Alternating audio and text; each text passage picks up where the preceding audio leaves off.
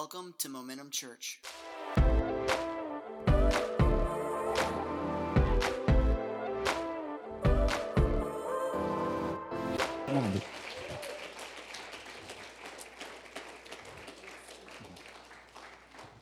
All right. Well, thank you.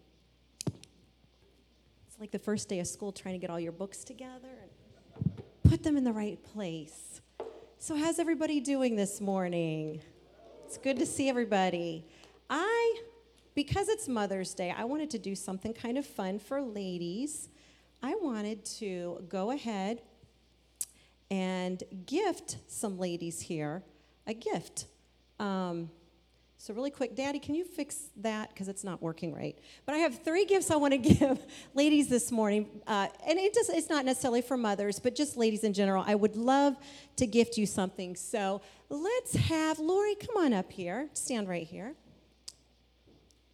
This is for you. Yeah, stand right there. And then let's have Christy Choate right here. This is for you. Okay. Then I have one more. Oops, yeah, don't drop it.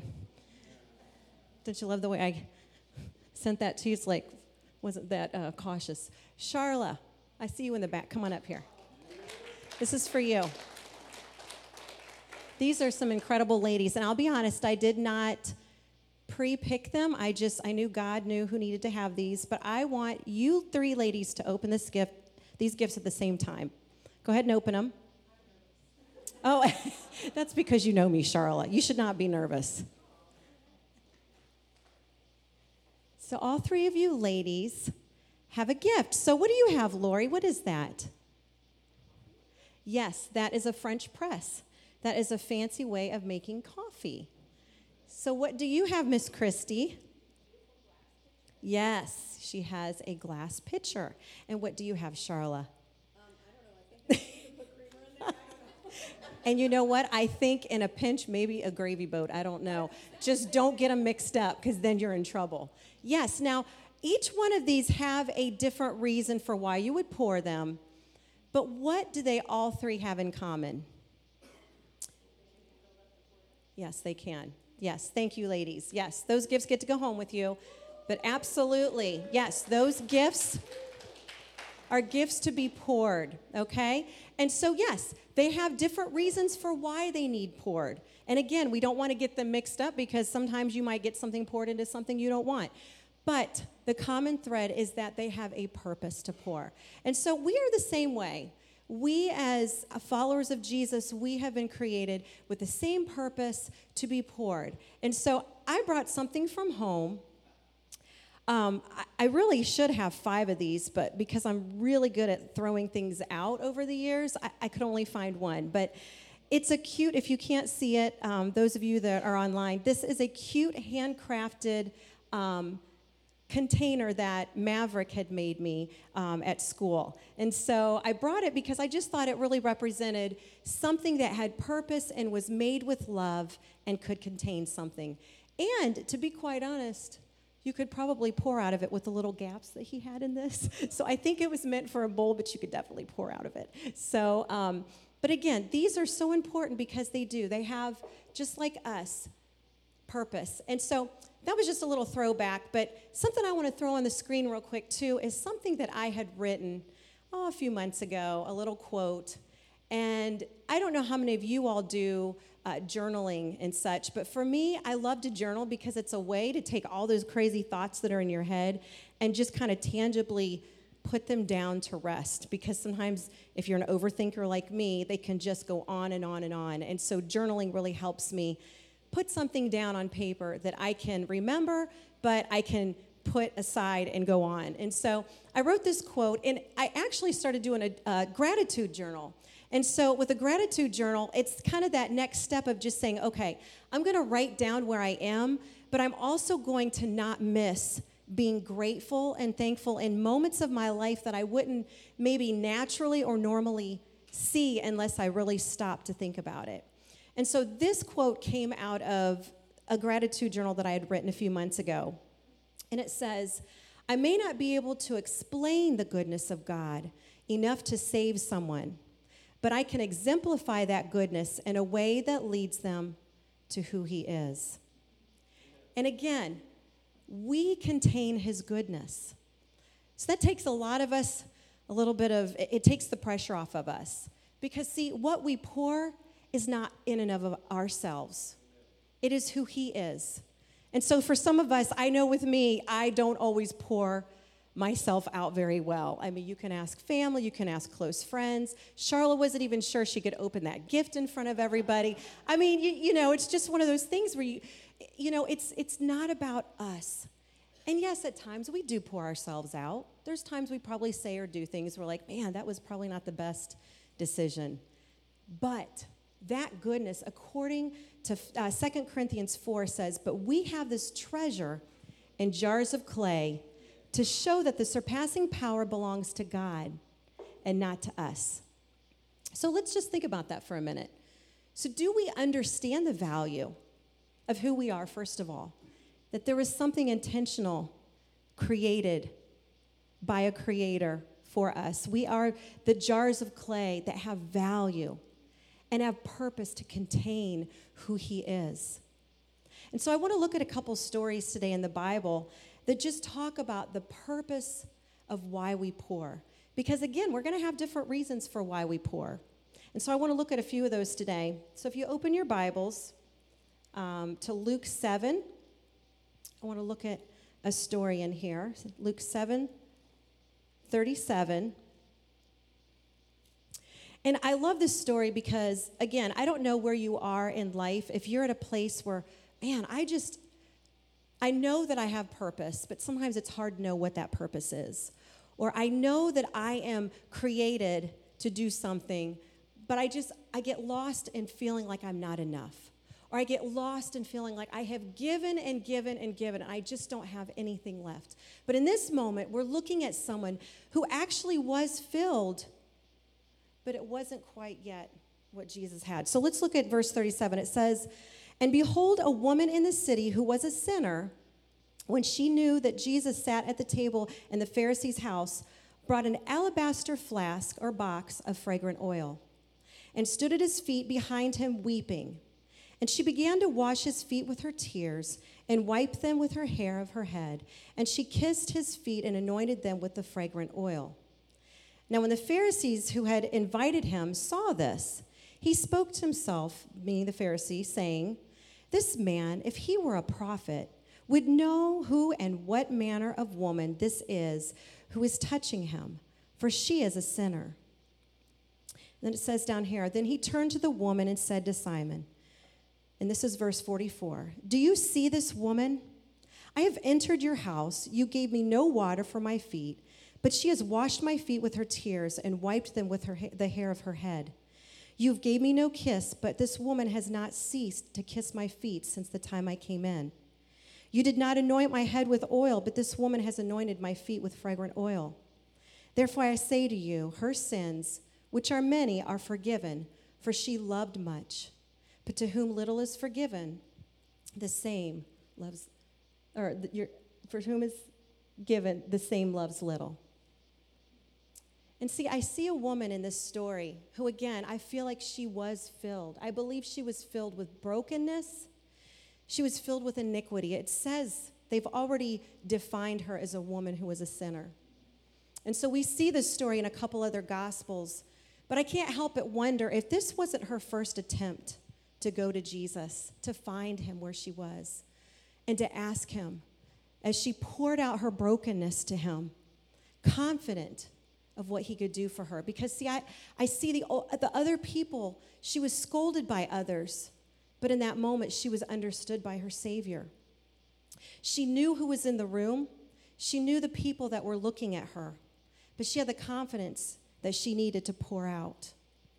And there's times in your life where there's moments where you know that there's things you're filled with that are, are hurting you, are making you fragmented, and you need to pour that out.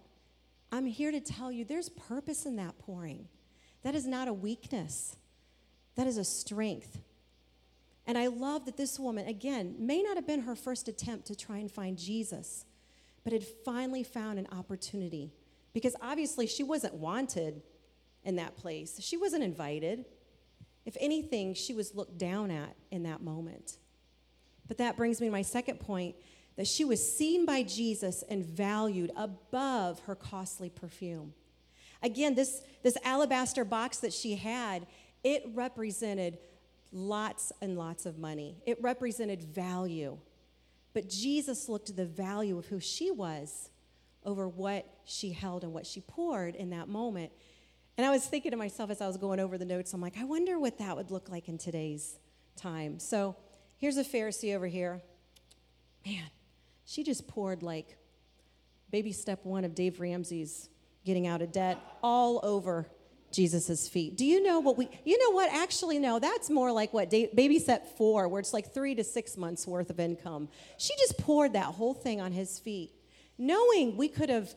We could have given that to the poor. That could have been used, that value could have been used for something else.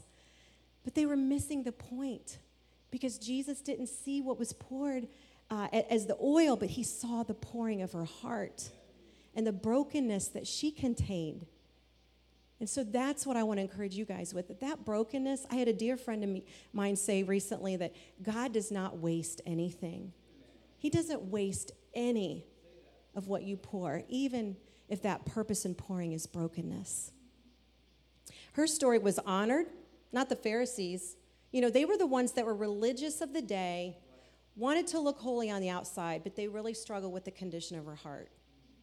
And how ironic that the ones that wanted to be seen the most, actually, their story, they were a character in that story, but their story was just second to the story of, she, of what she had done that day. And I thought that was so neat because that your story is not going to be wasted. Your brokenness will not be wasted. So that's the first thing I believe is just a story of how God can take what we pour and make it something beautiful. The other purpose in pouring is I believe through the purpose of serving others.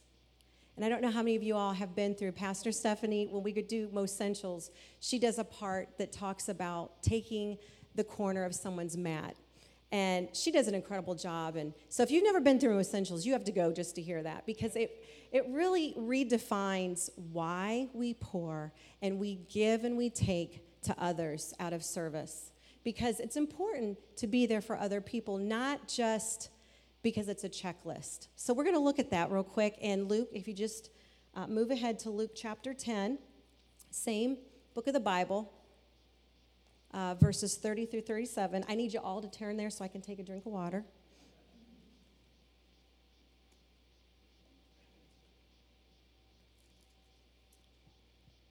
It says in verse 30, and Jesus answered and said, A certain man went down from Jerusalem to Jericho and fell among thieves who stripped him of his clothing, wounded him, and departed, leaving him half dead. Now, now, by chance, a certain priest came down the road, and when he saw him, he passed by on the other side. Likewise, a Levite, when he arrived to the place, came and looked and passed by on the other side. But a certain Samaritan, as he journeyed, came where he was, and when he saw him, he had compassion. So he went to him and bandaged his wounds, pouring on oil and wine, and set him on his own animal, brought him to an inn, and took care of him. On the next day, when he departed, he took out two denarii, gave them to the innkeeper, and said to him, Take care of him, and whatever more you spend, when I come again, I will repay you.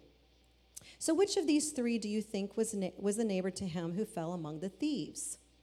And he said, He who showed mercy on him. Then Jesus said to him, Go and do likewise. We see here that this man had compassion. And that was modeled a lot in the Gospels. If you look into all the Gospels, Jesus showed compassion first. And I think that modeling of compassion does lead to action. I think all of us can pretty much say that there's things in our day to day life that we get moved and have passion for, and it turns to compassion, and we become aware of, of injustices or wrongdoings, but then it needs to move to action. And that's, that's purpose and pouring. Because, see, I believe that um, what you contain, or who you contain, is the compassion of Christ. But what you pour out is the action. And I think a lot, for me, that it's easy to stop when the compassion hits. And we can feel moved and we can really uh, be aware of things and even be able to talk about the passion that we have or the compassion for others we have. But do we really take it to that next step of the purpose of pouring into others? And again, that pouring is not from the goodness of who we are, it's the goodness of who He is. And so I have a really neat Mother's Day story. And I just love how God does this because, you know, this was not in my notes. And I'd actually have been thinking, you know, what kind of story would I love to relate to this um, purpose for pouring and serving others? I had a, a single mom that had, had texted me this week. And she asked, she said, Is there anybody in the church that has a need? I'd, I'd like to give financially. I would love to just, um, you know, help out and chip in. So I was like, actually, there is another single mom here that's having transportation issues, and I know she would love, you know, some help. And so um, she asked, know, she texted, how much do you need? And I texted her the amount, and I thought, ooh, I better just text her back and let her know, because it was a big chunk of change. I thought, I don't want her to feel like she has to take care of that all by herself. So I was texting her saying, you know, just any little bit, you know, is fine. Don't worry about a lot. But honestly, just the fact that you want to help is great. Before I even got a chance to send that, she had already sent a text back, done. It's already in Pushpay. I just want to be anonymous through it all. Just go ahead and give the money to her. I just couldn't believe it. In that moment, a single mom was, was moved to compassion and, and it, it poured out in action to another single mom. Two ladies, single income, single mom, was able in that moment to meet a need. And again, it could have been as easy as just, wow, I know the needs are great around here. But in that moment, she picked up the phone and she made it happen. What that is the best Mother's Day story. Just you know, the fact that if a, if a single mom can see a need like that, how much more can we as ones that have double incomes? Or it doesn't even have to be money. You know, it's not even a financial thing. You know, it's, it's service to others. It could look like a phone call, it could look like a text to somebody that's been laid on your heart for a long time and you just can't shake it. That means the world to somebody else. And it may seem like you're just dripping, not even pouring. But honestly, in that moment, it can definitely just be so refreshing to the person receiving it. And so I, I love that story. But you might be saying, man, you don't understand. I give and I give and I'm empty. It's not like I can't pour. It's that I, or it's not that I don't want to pour. I just, I can't. I mean, if you were to see my container right now, there's nothing in there. I mean, it's just the tiniest bit I have given. And the little bit I have, honestly, I need to save that for my family. I get it. I get it. That, that is valuable and that's important. But I do want to look, and I can't go without looking at this last one because I believe this is where I have lived recently. And I think this is the one that's so important um, just because it comes out of lack. But I believe there's purpose in pouring through obedience. And I understand that the Bible is very clear that not everything that not everything you do has to be done out of lack or out of oh man, I just if I do this one more time. There's times and seasons for rest. There's times and season, seasons for being still. But I can't overlook that there's times and seasons in our lives for obedience. And so this is where I found myself landing in this sermon today and that is in 1 Kings 17 and uh, verse 8. And again, when you all are finding yourself in a place where you're just, you feel desolate or you feel isolated or you feel, I don't know how to relate, either with the people of the Bible or believers around me. I just, I feel like I just, no matter what I say or do, I just don't fit in. I just want to encourage you. You are going to find yourself somewhere in this Bible. These people are real people, and they make some stupid mistakes. They make some great mistakes. They're real, and you'll find yourself in the stories in these in the Word. And I really, what I love about this story is it really hit home in a lot of different ways. And this is what I want to want to share with you really quick. So, starting in verse eight, we see here Elijah had, had just uh, predicted a drought in the land. And so we're going to pick up right here. And it says, uh, Then the word of the Lord came to him, saying, meaning Elijah, Arise, go to Zarephath, which, is, which belongs to Sidon, and dwell there. See, I have commanded a widow there to provide for you. So he arose and went to Zarephath. And when he came to the gate, the city, indeed a widow was there gathering sticks. And when he called to her and said, Please, Bring me a little water in a cup that I may drink. And as she was going to get it, he called to her and said, Please bring me a morsel of bread in your hand. So she said, As the Lord your God lives, I do not have bread, only a handful of flour in a bin, and a little of oil in a jar. And see, I am gathering a couple of sticks that I may go in and prepare for it for myself and my son, that we may eat it and die. And, he, and Elijah said to her, Do not fear. Go and do as you have said, but make me a small cake from it first, and bring it to me. And afterward, make some of your, for yourself and for your son. And I think I'll just stop there for a minute. I kind of laughed when I first read this, um, just because I just thought how many times in Scripture we kind of take things out of context. You know, that would, that would not have been a great pickup line um, for a guy to say, say, we're looking for a good woman, you know, seeing a woman over in the corner, you know, cooking. He's like, hey, what's over there cooking? It's nice. Oh, you just have enough for you and your son? Ah, okay. Well, can you make mine first? And then you can share it with him. That's why it's important not to take scripture out of context. Because right there, that is not a great pickup line if you're looking for a good woman that can cook good, okay? So just trying to help some people out in the room.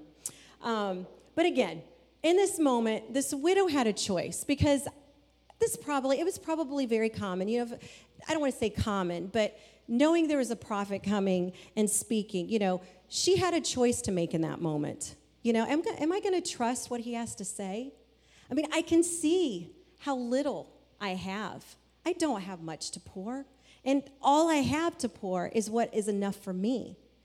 And you could be saying the same thing. All I have you know, you're asking me to be obedient in a circumstance, God. And here's the thing this is how you're going to know guilt will make you feel shame for not doing it, but doing it out of obedience is going to fulfill you. It's going to bring you joy. And I'll, I'll, get a, um, I'll share a little bit more about that in a minute. But in that moment, she had a choice to make, and she had to trust. And I think something, too, I want to share. This is a little off. Um, the story, but who has trouble trusting? Is there anyone in the room that has a hard time with trust? Something God shared with me about a year ago. I had um, been, um, just had some relationships that were just not real healthy. And I knew I needed to put some boundaries to that. And, you know, I felt bad because I know God calls us to love one another. But I was just fearful to move forward in that because I thought, man, I'm going to have to trust this person. But here's the thing God reminded me that we are not to trust others. Trust in the Lord with all your heart. Lean not on your own understanding. And in that moment, I realized I'm supposed to trust God, but I'm commanded to love others. And here's the beautiful thing there's gonna, get, there's gonna be times when you have to trust God with other people and maybe that'll lead to being able to trust others. It's not wrong to trust others, but we are first called to trust the Lord. And that will keep you from getting yourself hurt and, and in a, relationship or friendship to where it could, um, you know, it could be harmful for you. And so I don't know. That's just something that when I was going through this, I just thought, man, that is that is something that God really relief, uh, released me from. Is just knowing that I don't have to trust people, but I do have to love them. And through trusting God, He will give you the ability to trust others when the time comes, if that's something that you can do um, with that specific person. Um, but anyway, back to my story. Sorry, some rabbit trails there. I guess Ross is rubbing off on me. oh, well, that's what happens when I don't speak in a while. I have all these little things I want to share. Um, so she had a, a choice to uh, obey or not, and obviously we see in the story that she does. But in this case, it wasn't about the value of oil, but it was the, the obedience in spite of her lack. And I think that's uh, where a lot of us can sit, that it's not the value of what we're pouring out. You know, it could be something so simple. But obedience opens up the ability for you to have opportunity, and then abundance comes. Because we see here in verse 15 so she went away and did according to the word of Elijah, and she and he and her household ate for many days. The bin of flour was not used up, nor did the jar of oil run dry, according to the word of the Lord, which he spoke by Elijah. God is a redeemer. And so, no matter what you're pouring out, he's going to redeem that. Now, he's creative with how he does that. It may not look the same thing that you poured out, but he is a redeemer. He will give back to you what you've poured out every time, every time. And I say that with passion because there's been times where I have gritted my teeth and I have done things, and it's like, oh, do I have to pour one more time? Do I have to give this one more time? And again, I'm not talking about this coming from a place where I know I'm supposed to be resting or in a place where I'm supposed to be still in His presence. I'm talking about a time when you know He is stirring you and He's saying, I just need you to trust me one more time. He will give back. I want to leave you with one story in closing. And I did get permission before I told this story because it is a personal one. Now, some of my kids love it because they get paid. You know, the older they get, a dollar a, a story is not that big a deal. But a few years ago, I had the opportunity to go to um, a children's ministry leadership conference. It's called Orange. And it was incredible, like, like always. It's like drinking out of a fire hydrant. You get so much um, resources, and the whole purpose is to uh, again, for them to pour into you as leaders so that you can pour into families and partner with families and to just really give them um, the encouragement. Because as parents, you are the most influential people in your kids' lives. There's a lot of people that come through that widen that circle, but you as parents have the most influence. And we as leaders, we recognize that, we see that, and we want to partner with you. So this conference was just incredible. I was learning all these new strategies and ways to implement it. And I get a phone call. Just a little backstory. Uh, we had had trouble with, with one of our uh, oldest sons, Grant, as with any teenager. And again, I got permission to share this story where it was like we had to have the conversation son you've got to get yourself up for school. We cannot do this for you every morning. And on this particular morning ross had to be somewhere. I was in atlanta so we couldn't take him to school if he overslept. He had to ride the bus. So i get a phone call. It was my first session of the day and it's grant. Yeah i'm in a, I'm in a meeting right now am stuck. I am lost in the middle of this forest. I don't know where I'm going. Dad kicked me out of the house and I'm wandering around and I don't know where I'm supposed to go and he wouldn't take me to school and blah, blah, blah. And I was just like, and I just want to tell you, for all you ladies have, who have taken Lamaze class, you will not use it during labor. You will use it raising teenagers. And in that moment, I was using Lamaze, breathing because I understood the front side of the story, but in that moment, and I'm leaving out a lot of the details, he did tell him to walk to school. So, yes.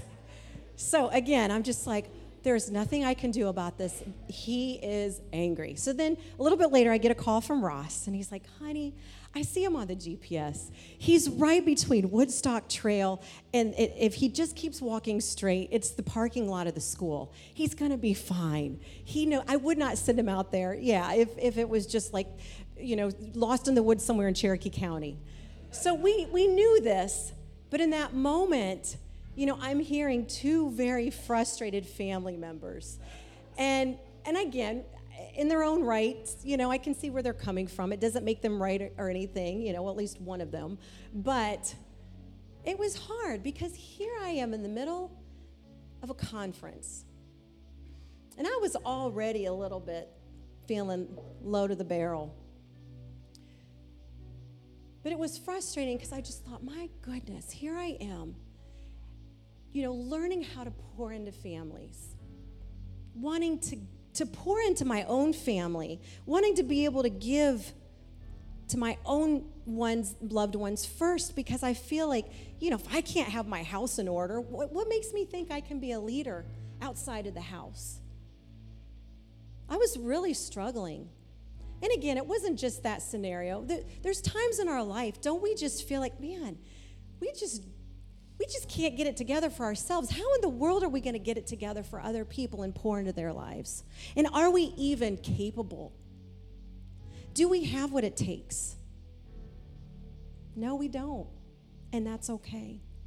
Because I was gently reminded that I am not always going to be in charge of where I pour, but that I'm willing to share this goodness in whatever God puts in front of me. Some of the best places and times of ministry have been unintentional. Ministry, in spite of our lack, pours out the goodness and power of who He is. We are simply the containers. We're just the containers. But He, exemplified through us, is the most beautiful thing that we can pour out. And friends, I just want to encourage you wherever you are, if it's your brokenness that needs to be poured out. Brokenness can seem costly to pour out in front of others, but one word from Jesus heals all that is fragmented. Who doesn't want to witness firsthand a miracle of someone being made whole? Whether it's you at this altar, guys, I come to these altars because there's times I'm broken. There's times I am not enough. But it's okay because He is. And His goodness in us is enough. And He will not leave me dry, He will not leave me empty. He is a redeemer. If He can do that for me, He can do it for you. So whether you're the one that's broken, whether you're the one that is stirred to be up here praying for someone or serving someone or texting someone, or if you're someone who takes inventory and says, Man, I can't do this again. I just don't feel equipped. I don't have what it takes. I'm lacking, and I have just enough for me and my family right now.